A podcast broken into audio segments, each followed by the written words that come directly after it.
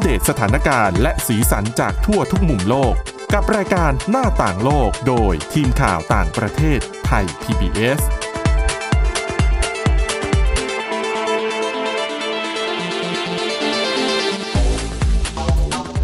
สวัสดีค่ะ คุณผู้ฟังพบกับรายการหน้าต่างโลกนะคะ มาอัปเดตสถานการณ์ และสีสันจากทั่วทุกมุมโลกกับทีมข่าวต่างประเทศไทย PBS ค่ะ พบกันทุกวันจันทร์ถึงวันศุกร์นะคะ เวลา 11 นาฬิกาถึง 11 นาฬิกา 30 นาทีอ่าวันนี้ก็อยู่กับทีมข่าวต่างประเทศกันเหมือนเดิมค่ะ ดิฉันวินิษฐาจิตกรี คุณทิพย์ตะวัน และคุณจิรศักดิ์ค่ะ สวัสดีค่ะ สวัสดี ค ค่ะ รับ สวัสดีครับ วันนี้มีเรื่องราวน่าสนใจจากต่างประเทศ เป็นเรื่องเกี่ยวกับการเดินทางใช่ไหมคะ ใช่ค่ะ การเดินทางบนท้องฟ้านะคะ คือหลายคนเนี่ย ถ้าพูดถึงเรื่องการเดินทางด้วยเครื่องบิน ก็คงจะเคย คือถ้าได้มีประสบการณ์การเดินทางด้วยเครื่องบินนะคะ อาจจะเคยเจอกรณีที่เครื่องต้องดีเลย์บ้างล่าช้าบ้างไม่ว่าจะเป็นเรื่องปัญหาของสภาพอากาศ จะเป็นส่วนใหญ่ ใช่ เนาะ หรือไม่ก็เหตุการณ์ไม่คาดฝันบางอย่างก่อนหน้านี้ หลายปีแล้วล่ะ ที่มีกรณีที่นักท่องเที่ยว ถ้าจำไม่ผิดน่าจะเป็นชาวจีน ที่เป็นคุณป้าโยนเหรียญเข้าไปใน อ๋อ ไอ้ใบพัดเครื่องบินน่ะ ก่อน คือขอเครื่อง ให้ บิน โชค เทค ดี ออฟคืออยากจะกลับมาเที่ยวที่นี่อีก คือดิฉันจำไม่ได้อาจจะเป็นที่ออสเตรเลียมั้งคะ ใช่ คื ใช่ เธอไปเที่ยวที่ออสเตรเลีย แล้วกำลังจะบินกลับประเทศ แล้วก็เอ่อชอบไงประเทศนี้ อยากบินอยากกลับมาเที่ยวอีก ก็นึกว่าอยู่อิตาลีไงน้ำพุอ่ะ บังเอิญ ตย เป็นการขึ้นเครื่องแบบที่แบบไม่ได้เดินในทางเดินเชื่อม ใช่ไหมลงมาเดินที่พื้น ใช่ก็เลยขอปาเหรียญเข้าไปสักนิดนึง โอ้โห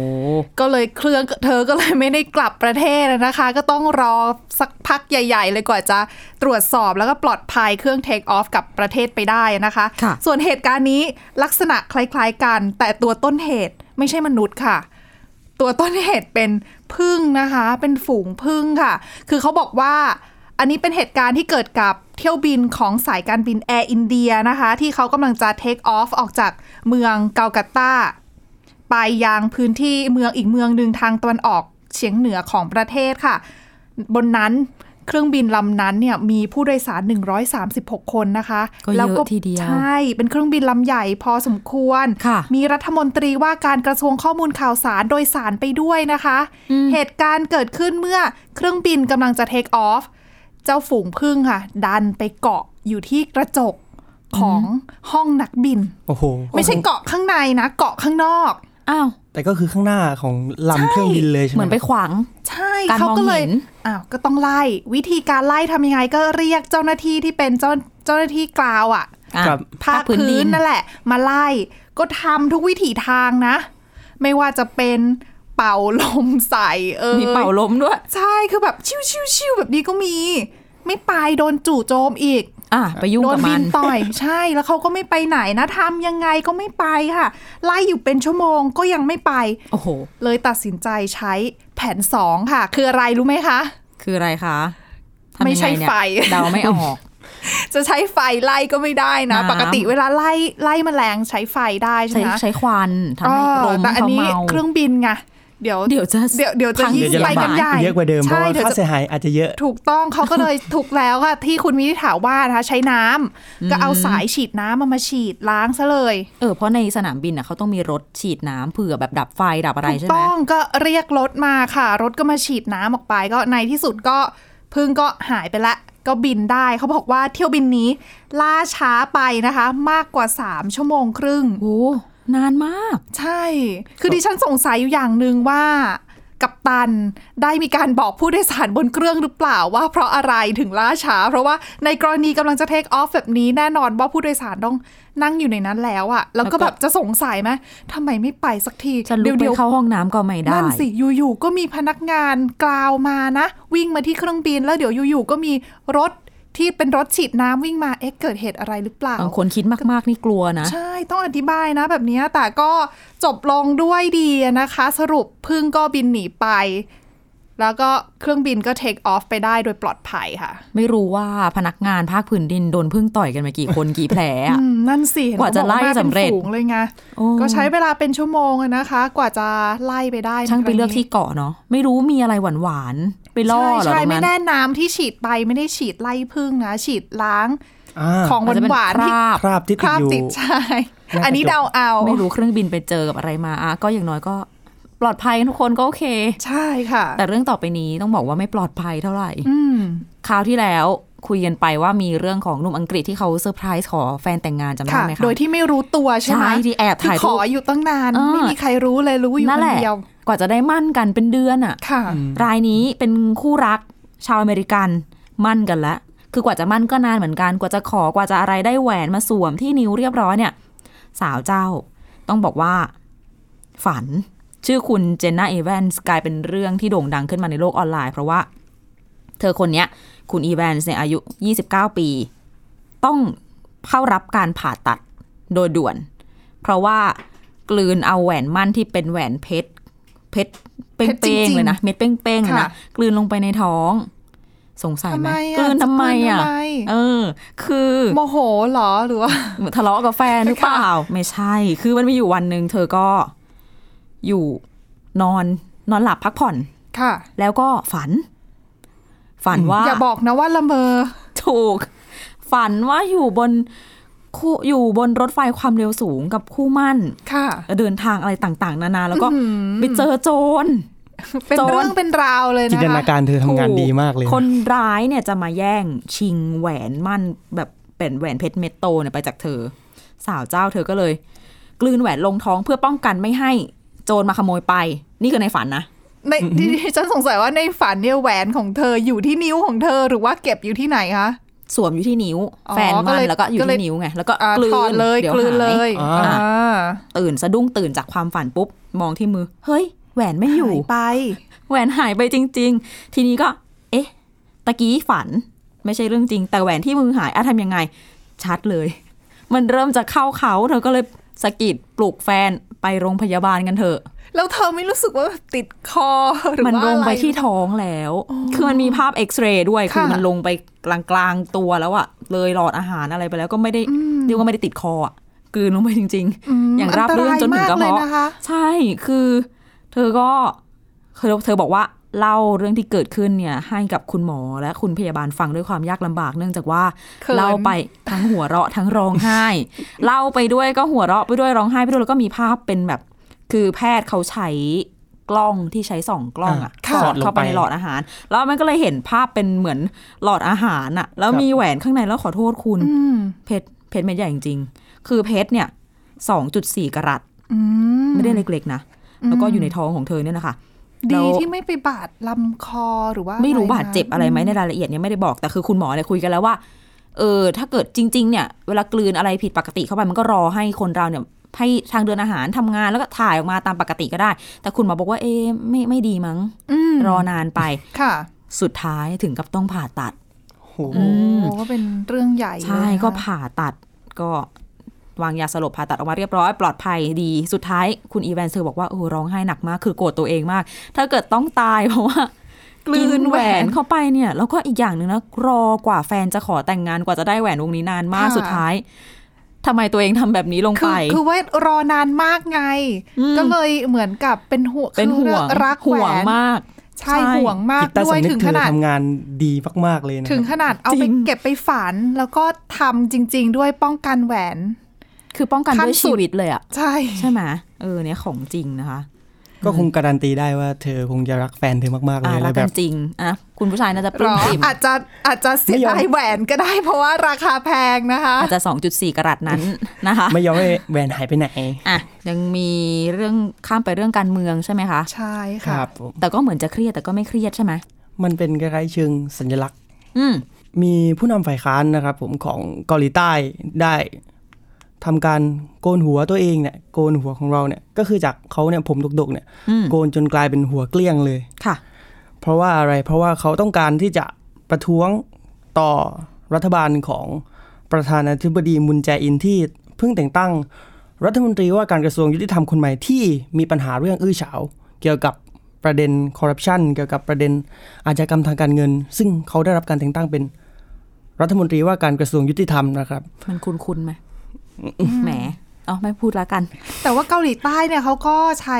การโกนหัวประท้วงเนี่ย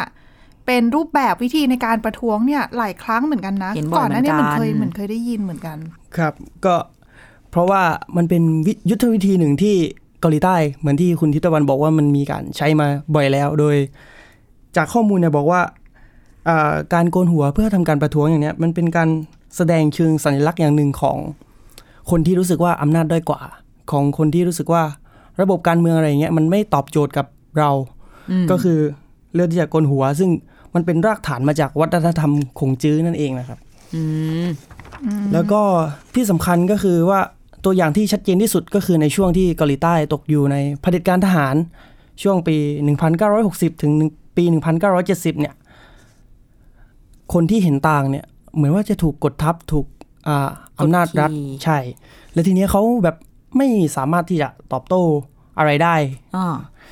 สิ่งที่เขาทำได้ก็คือเลือกที่จะทำกับตัวเองและแสดงสัญลักษณ์ให้เขาเห็นว่า ฉันไม่เห็นด้วยกับคุณนะ ฉันไม่เห็นด้วยกับท่านผู้นำโน่นนี่นั่นนะก็คือเลือกที่จะโกนหัวนั่นเอง ซึ่งผ่านมา 30-40 ปี เรื่องเหล่านี้ก็ยังเป็นยุทธวิธีหนึ่งในการต่อสู้ของคนที่รู้สึกว่าอำนาจด้อยกว่า เช่น ในปี 2018 เนี่ยก็มีกลุ่มผู้หญิงเนี่ยได้ออกมาโกนหัว แล้วก็ออกมาเดินขบวนประท้วงเพื่อที่จะตอบโต้ประเด็นการเอากล้องไปแอบถ่ายตาม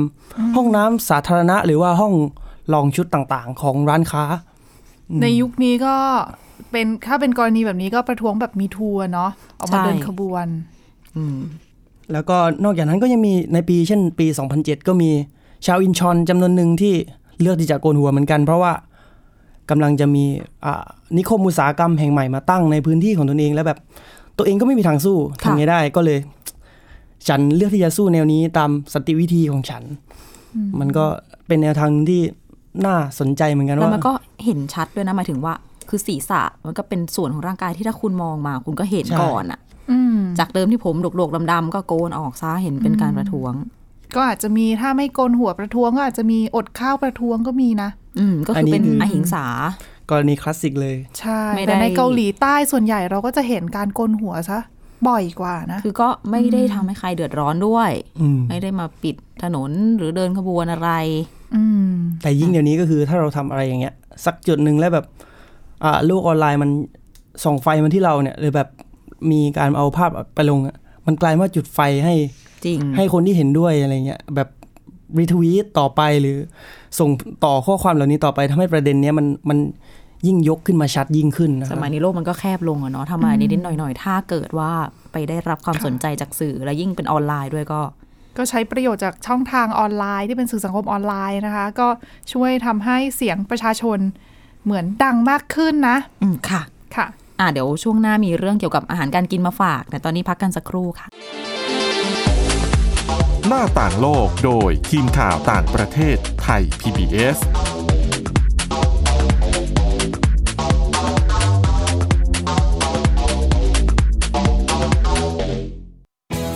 ไทย PBS Digital Radio Infotainment for All สถานีวิทยุดิจิทัล จากไทย PBS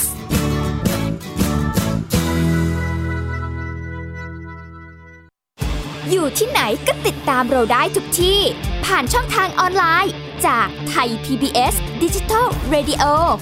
ทั้ง Facebook Twitter Instagram และ YouTube Search คำว่าไทย PBS Radio แล้วกดไลค์หรือ Subscribe แล้วค่อยแชร์ กับคอนเทนต์ดี ๆ ที่ไม่อยากให้คุณพลาดอ้อเรามีให้คุณฟังผ่านพอดแคสต์แล้วนะ เพราะวิทยาศาสตร์อยู่รอบตัวเรา มีเรื่องราวให้ค้นหาอีกมากมาย เทคโนโลยีใหม่ๆ เกิดขึ้นรวดเร็ว ทำให้เราต้องก้าวตามให้ทัน อัปเดตเรื่องราววิทยาศาสตร์ เทคโนโลยี และนวัตกรรม ที่จะทำให้คุณทันโลก กับรายการ s ซ e n t e c h ทุกวันจันทร์ถึงวันศุกร์ เวลา 11นาฬิกา30 นาที ทางไทย PBS Digital Radio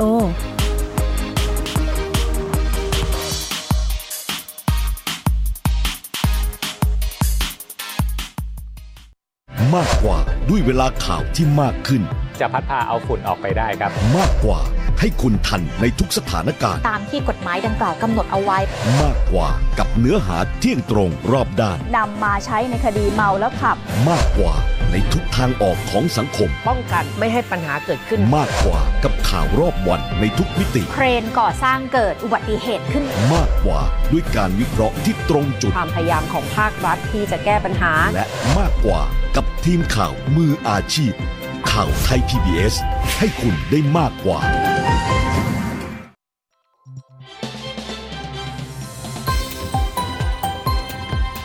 คุณกำลังรับฟังไทย PBS ดิจิทัล Radio วิทยุข่าวสารสาระ เพื่อสาธารณะและสังคม หน้าต่างโลกโดยทีมข่าวต่างประเทศไทย PBS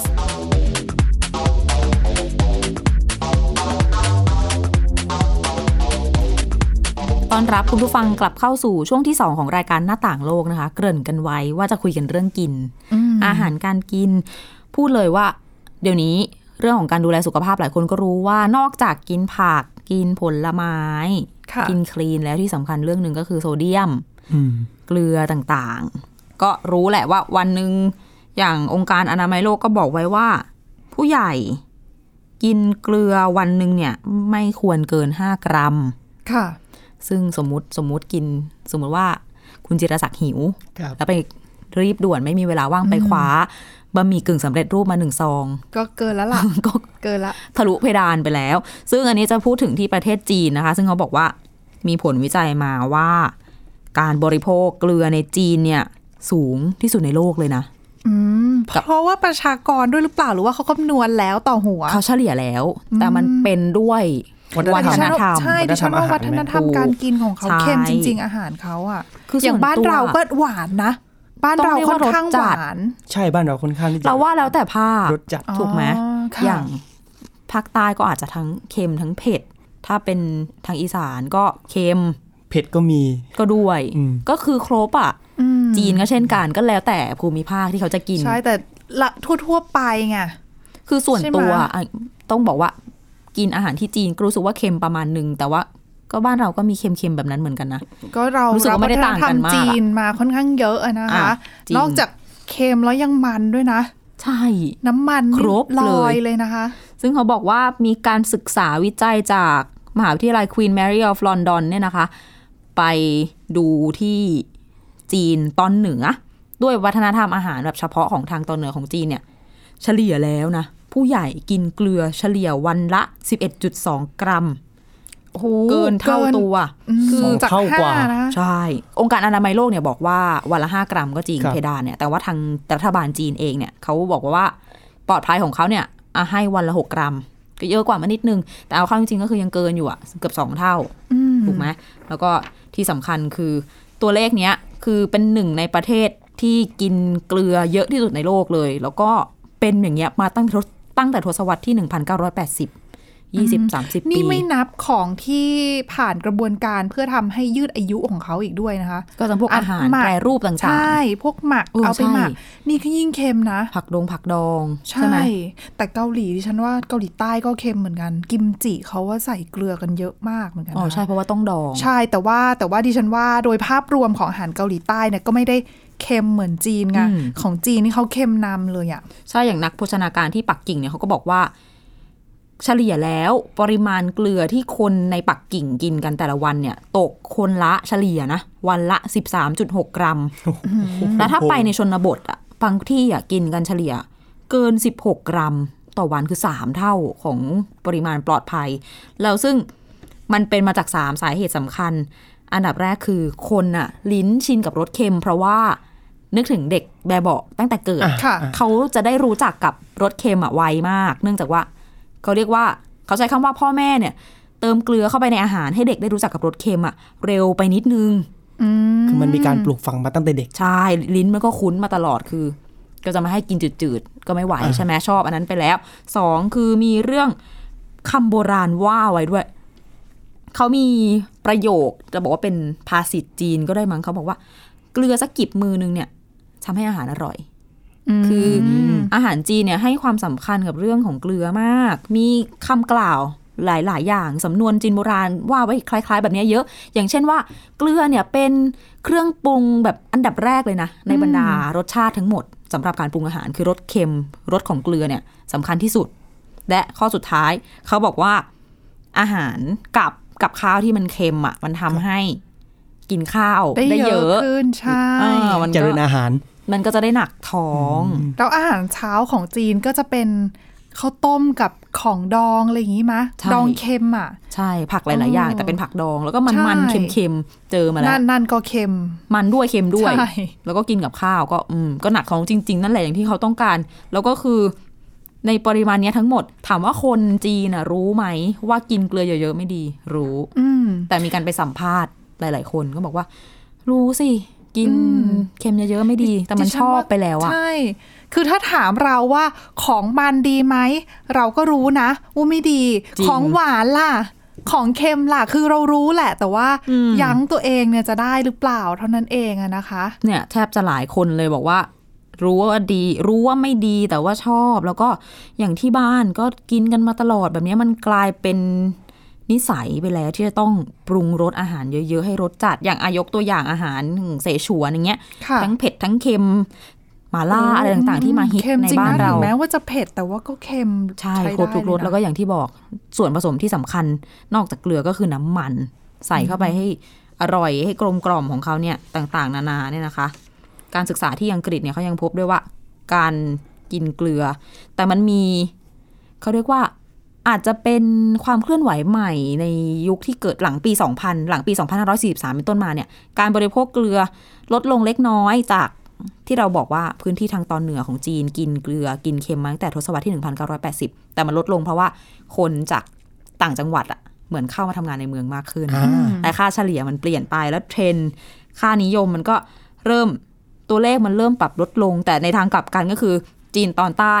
ก็กลายเป็นแบบกินเค็มมากขึ้น มีคนมีเหมือนการโยกย้ายถิ่นฐานของคนในประเทศก็ทำให้ ตัวเลขตรงเนี้ยจากภูมิภาคต่างๆ ในจีนมันเปลี่ยนบ้าง แต่โดยรวมแล้วก็คือเกินเกณฑ์อะเท่าสองเท่าและที่สำคัญคือ คนจีนกินเกลือเยอะ แต่กินโพแทสเซียม กินโซเดียมเยอะ แต่กินโพแทสเซียมน้อย ก็ยิ่ง ค่ะ ทำให้น่าเป็นห่วงต่อเรื่องสุขภาพ เพราะว่าสองแร่ธาตุสองอันนี้มันต้อง อืมไปด้วยกัสนมดุลกัน ช่ไหม ในร่างกาย อืม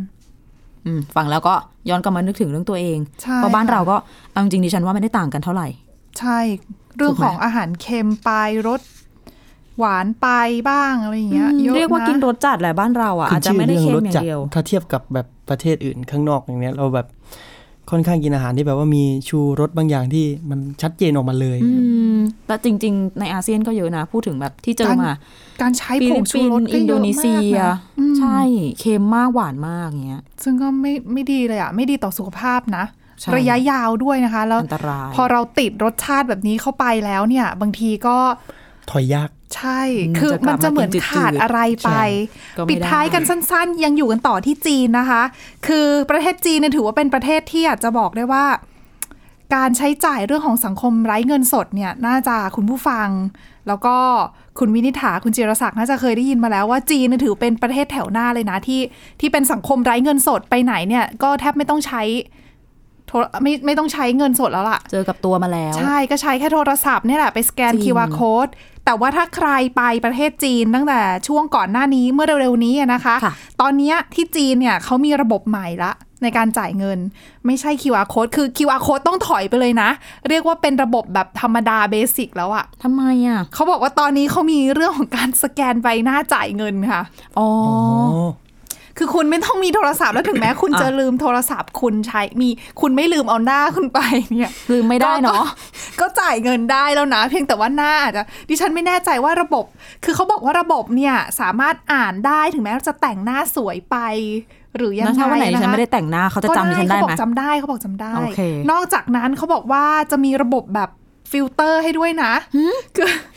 คือนอกจากจะมาสแกนใบหน้าแล้วเนี่ยจะมีการแต่งฟิลเตอร์ให้ด้วยให้หน้าดูสวย โอ้โห ดิฉันก็ไม่เข้าใจว่าจะทำไปเพื่ออะไร เขาบอกว่ากลุ่มลูกค้าจำนวนหนึ่งที่เป็นวัยรุ่นสาวๆเนี่ยก็รู้สึกว่าแหมไหนๆก็จะใช้หน้า จ่ายเงินแล้ว ก็ช่วยมีฟิลเตอร์ทำให้หน้าสวยด้วยนะคะ เดี๋ยวแบบหน้าขึ้นจอหราแล้วไม่สวยเดี๋ยวไม่พอใจไม่มาซื้อของที่นี่อีก ก็ถือว่าเป็นระบบ